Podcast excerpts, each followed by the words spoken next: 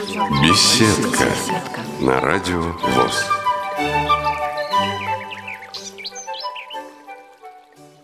Здравствуйте, уважаемые радиослушатели! С вами ведущая Цындыма Бойко. А в гостях у нас Нурмагомед Омаров, председатель Левашинской МОЛ Дагестанской региональной организации Всероссийского общества слепых. А в данный момент он проходит курсы в Институте Реакомп по программе «Доступная среда». Здравствуйте, Нурмагомед! Ассаламу алейкум. Хотелось бы узнать, чего именно, каких знаний вам не хватало, когда вы ехали сюда? Я представляю местную организацию, расположенную в сельской местности в Дагестане, Левашинская местная организация. И в нашей среде обитания, как говорится, информация, связанная с доступностью для всей маломобильной группы населения, мало. И в этом плане то, что мы здесь проходим, можно сказать, вся в целом для нас новая информация. И, получив вот эти знания, готовы применять, наверное, уже у себя, да? Знаниями помочь всем структурам, расположенным на территории наших районов, где проживают инвалиды наших организаций, для того, чтобы привести в соответствие во всех возможных учреждениях, организациях и уличной среде требованиям. А насколько, по-вашему, это реально создать доступную среду в вашем регионе? Именно в сельских районах, в городах еще как-то строят, создают, да? А вот как в сельских? В сельских населенных пунктах, связанных с уличными проблемами, тут проблем много. Там нет инфраструктуры, как в городах, и что-то там изменить, что-то делать там мало возможности. Но в учреждениях, организациях, районных центрах, школах, образовательных, во всех детсадах, медицинских учреждениях надо постараться, чтобы привести... Чтобы это была среда все-таки создана, да? Да. А вы у нас раньше проходили обучение? Да, я года 3 тому назад здесь проходил обучение по компьютерным программам. Двухнедельные курсы. И тоже мне помогли для работы с компьютерами, с телефонами, с гаджетами. Конечно же, Нурмагомед, нас интересует ваша личность, вы, ваше детство и ваше образование. Расскажите, пожалуйста, о себе. Родился и вырос я в Дагестане, Левашинский район, в многодетной семье тружеников села. С детства родители обучали нас к труду, уважением старшим, взаимопониманию окружающих.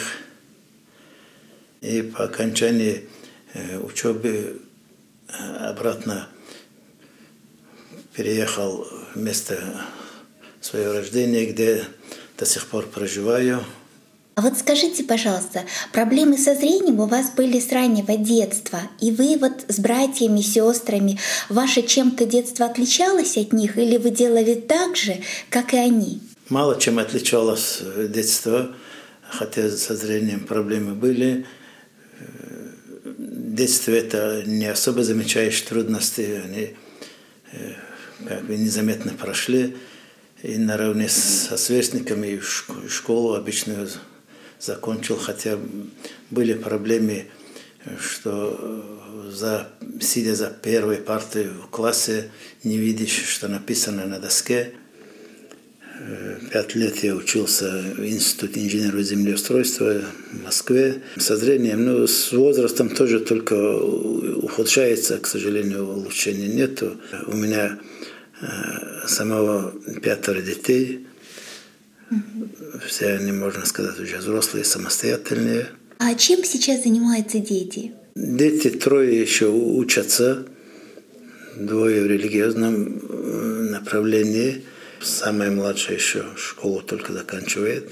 Один-то дальнобойщик на рейсе ездит, другой там работает кадастровым инженером, помощником. А скажите, пожалуйста, вот вы говорите, что учились в Москве, и уже имея слабое зрение, как проходила учеба? И в школе период обучения, и в дальнейшем институте это не самые легкие испытания были, скажу. Прямо, потому что я обычно в школе тоже учился, закончил, но не видел, сидя на первой доске, что на доске написано. В аудиториях студенческих, тем более, там размер аудитории и так далее, доска еще подальше расположена. Но, видимо, Всевышний мне помог в приобретении знаний, успешно закончил и школу, и высшее учебное заведение тоже закончил без никаких проблем. И само хоть зрение слабое было, вопросы инвалидности и так далее, мы, живя в населенном пункте сельском, это как бы неизвестности для нас было. То есть как-то да, в то время, мне кажется, что инвалидность не всем давали. А у меня, как будучи студентом, вот комиссию, когда проходили в институте, глазной врач окулист того учебного заведения, где я учился, она мне первым подтолкнула, что это в моем положении и можно получить группу инвалидности и пенсию, и что общество слепых есть, вот это, и так далее. Все это только я уже, будучи студентом, понял, что общество слепых есть, и получив уже группу инвалидности, вторая группа у меня, я вступил в общество инвалидов в 1993 году. А дальше как ваша жизнь сложилась после окончания учебы? Как вы работали и не мешало ли слабое зрение в работе? По окончании института первое время я не работал, по специальности тоже в 90-е годы немножко такие непонятные положения и в стране, и везде было. Я тоже, как и все, питался какими-то коммерческими действиями, найти в себя, но не особо получилось. И уже в 1994 году я устроился на работу по своей специальности в наш районный земельный комитет. И в процессе работы, конечно, слабое зрение мне было препятствием, так как инженеры-землеустроители, работа, связанная с картами, с линиями, с точками и так далее. Но более-менее справлялся. Если бы не справился, бы не оставили бы, наверное, более 20 лет я работал в этой должности. Да, это достаточно большой срок. Ну а сейчас, наверное, как раз самое время вот в создании доступной среды использовать свои знания, которые, я думаю, что помогут легче создавать эту доступную среду, да? То есть получается, что вы работали в земельном комитете и сразу после того, как ушли оттуда, стали председателем своей местной организации, да? Да. А можно теперь поподробнее о своей организации, о людях, которые там состоят? Левашинская местная организация включает в себя территорию 4 административных районов: Левашинская, Акушинская, Кулинская, Лахская. Это довольно-таки территориально очень разбросано, более 100 километров до крайних населенных пунктов. Членов ВОС 473 на сегодняшний день, но я думаю, инвалидов по зрению значительно больше, не все обращаются в ВОС. Не все вступают в нашу организацию, да? И проблема наших инвалидов в том, что они разбросаны друг от друга далеко. Общение между инвалидами организовать трудно. Транспорт, общественного транспорта нет, только проходящие с Махачкалы до районных центров маршрутки, а других общественных транспортов фактически нету. Большая проблема сельской территории – это социальное жилье, вопросы социального жилья не решаются, можно сказать. А выделяются ли участки земли? Мы оказываем самое непосредственное участие в получении земельных участков, обращаемся к главам муниципальных образований, чтобы по мере возможности предоставляли земельные участки, оказываем содействие при дальнейшем оформлении этих земельных участков нашими инвалидами, оказываем всякую помощь по вопросам и юридического, и социального, и по всем вопросам, кто обращается, по мере возможности решаем проблемы и инвалидов всех категорий, не только по зрению. Еще одна проблема наших инвалидов, там со средством технической реабилитации мало информации о способах получения этих средств технической реабилитации. Мы всячески содействуем им в получении ИПР и в дальнейшем обращении. Реализации, да, этой программы? Да, реализации программы, обращение через МФЦ, чтобы они могли получить эти средства технической реабилитации. Сами большие, в основном самыми оттуда с республики их доставляем до самих инвалидов, чтобы они сами не ездили для получения этих средств технической реабилитации. Большая проблема инвалидов в сельской местности – это вопросы трудоустройства. Вообще население в своем большинстве и так, в основном население сельской местности в своем частном подворье или подсобном хозяйстве заняты. Трудоустройство – одна из самых больших проблем не только для инвалидов, но и для всей части проживающих там населения. Мы всячески оказываем содействие желающим трудоустроиться в медицинских учреждениях, учреждениях здравоохранения, вообще учреждениях образования.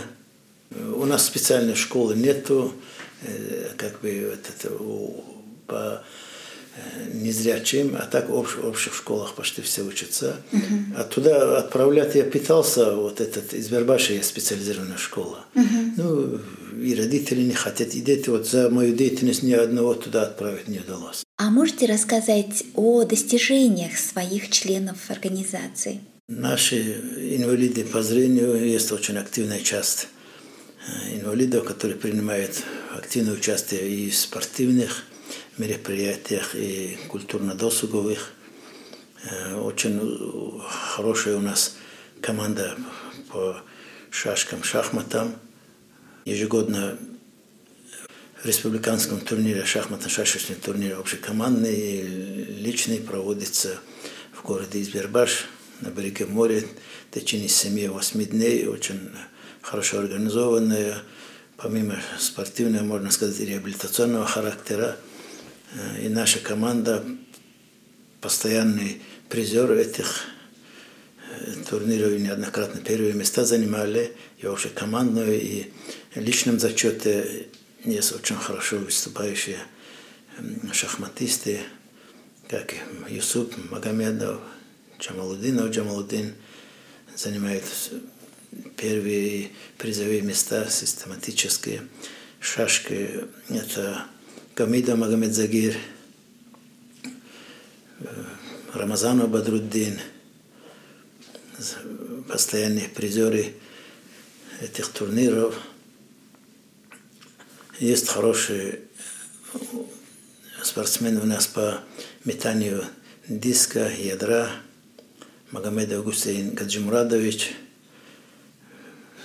Первое место по республике занял активно тренируется, улучшает свои результаты, занял призовое место на всероссийском первенстве, где защитил кандидата мастера спорта. Также по армрестлингу Якубов Рамазан занимал первое место по республиканском турнире. Активное участие принимают наши представители в религиозных конкурсах, турнирах. У нас проводится немало мероприятий, связанных со знаниями религии. А религия – это очень интересно, тем более, что совсем недавно у нас была программа про реабилитационный центр в Казани «Ердем». Там, по-моему, тоже обучают и изучают Коран, изучают арабский Брайль. Ердем от нашей организации еще никто не поехал. Но у нас тоже недавно, года 2-3 тому назад, в республике открылся очень хороший центр совместно с духовным управлением и региональным отделением общества слепых. Хороший центр, где обучаются желающие всех возрастов без ограничения по знаниям Корана и всех других религиозных обрядов, где их и содержат, и обучают все бесплатно. Это именно для инвалидов по зрению? Да, это центр именно для инвалидов по зрению, где и по Брайлю, и по плоскопечатным шрифтам обучение проводится в Махачкале. И есть много обучающихся там, и в том числе и наши представители там учились и были довольны. Мы совместно с районным комитетом по спорту и с управлением соцзащиты проводим мероприятия с нашими инвалидами, и также направляем на республиканские турниры наших участников. А вы используете какие-то дистанционные методы? Да, то, что в современном мире появилось, вот эти средства коммуникации, связи и так далее, конечно, используем. Без них вообще трудно сейчас что-нибудь провести, что-то сделать. Еще хочу сказать, что инвалиды наши, проживающие в сельской местности, в своем большинстве, в своей семье, в своем окружении себя находят, заняты чем-то. И в плане трудоустройства в сельской местности от государства или от частных организаций для инвалидов почти нет никакой помощи. В самой структуре ВОС у нас секретарь организации, я как председатель. В другой сфере инвалиды, кто имеет занятость, это в учреждениях образования, преподаватели, дошкольных детских учреждениях работают. А так в основном в своем личном подворье, личном хозяйстве заняты. У нас в организации только одно помещение, которое является у нас и офисом, и реабилитационным помещением, и культурно-досуговым. Все то, что в наших силах, наши возможности, мы там организуем, проводим беседы, чаепития, какие-то спортивные, шахматно-шашечные конкурсы, домино.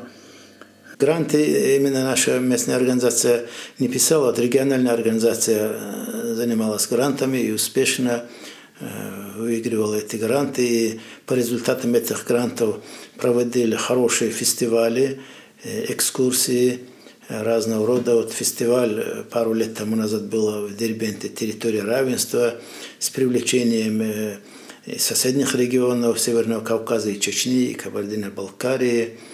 и Адигеи из Азербайджана, где ознакомили всех и с историей древнего города Дербента.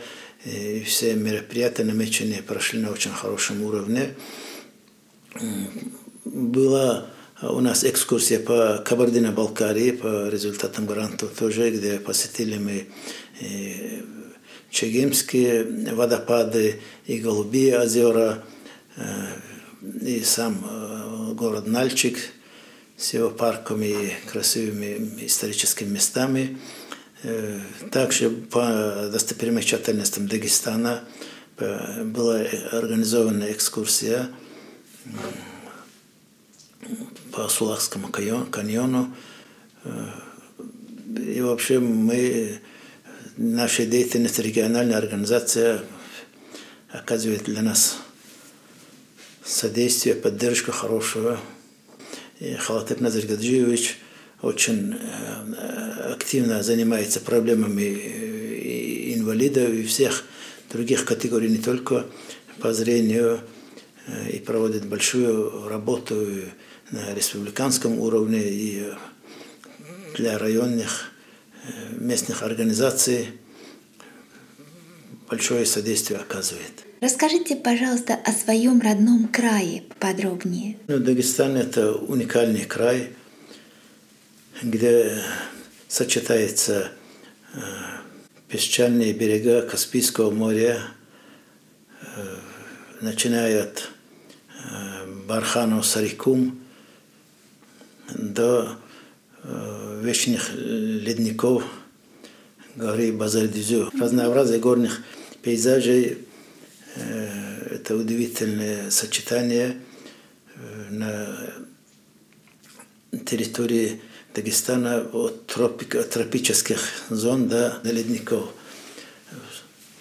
Только один город Дербент, один из самых древнейших городов России, включает в себя памятники истории и архитектуры, и религии. Становление религии на Северном Кавказе начиналось именно с Дербента. В настоящее время очень популярным стал туризм по России. И, наверное же, у вас также много туристов, да? Да, последние годы очень большой наплыв туристов. Есть на что посмотреть. Богатство самого Дагестана – это, прежде всего, конечно, люди, населяющие Дагестан, где проживают более десятки разных национальностей, людей разного вероисповедания, очень дружном, хорошем взаимоотношении между собой. Народ очень гостеприимный. Расскажите, что могут увидеть туристы у вас еще? Для туристов очень привлекательный Сулакский каньон. Считается один из самых глубоких каньонов во всем мире. Очень живописный пейзаж, и много туристов посещают Сулакский каньон. Далее по горным пейзажам, начиная от мест, где была завершающая стадия Кавказской войны Гуниб, Верхний Гуниб, где очень красивые природа, чистый воздух, и сам населенный пункт, расположенный на вершине горы. Водопады, теснины, очень привлекательные, расположены в горной зоне, куда стекаются очень большое количество приезжих, и также и местные жители. Привлекает больше всего кавказская кухня. Это национальные блюда, начиная от хинкала до разных видов чуду и мясные блюда, шашлыки, соответственно, и фрукты, овощи, экологически чистые, чистый воздух, все вместе. Привлекает действительно туристов и желающих именно полюбоваться вашей природой и красотой. Нурмагомед, огромное вам спасибо за столь интересный рассказ о себе, своей родине, своей работе. В заключение нашей программы мы бы хотели услышать пожелания для наших радиослушателей. В свою очередь хочу выразить вам тоже благодарность за то, что пригласили меня и послушали мою информацию. Всем радиослушателям, и не только радиослушателям, всем жителям я могу пожелать только благополучия, здоровья, прежде всего, и взаимопонимания, терпения друг к другу. Если мы будем друг к другу терпение и взаимопонимание, Всевышний нас не оставит в беде. Еще раз огромное вам спасибо. Напомню радиослушателям, что сегодня мы беседовали с Нурмагомедом Омаровым, председателем Левашинской местной организации, Дагестанской региональной организации Всероссийского общества слепых. Вела программу Цындыма Бойко. Всего доброго, до новых встреч!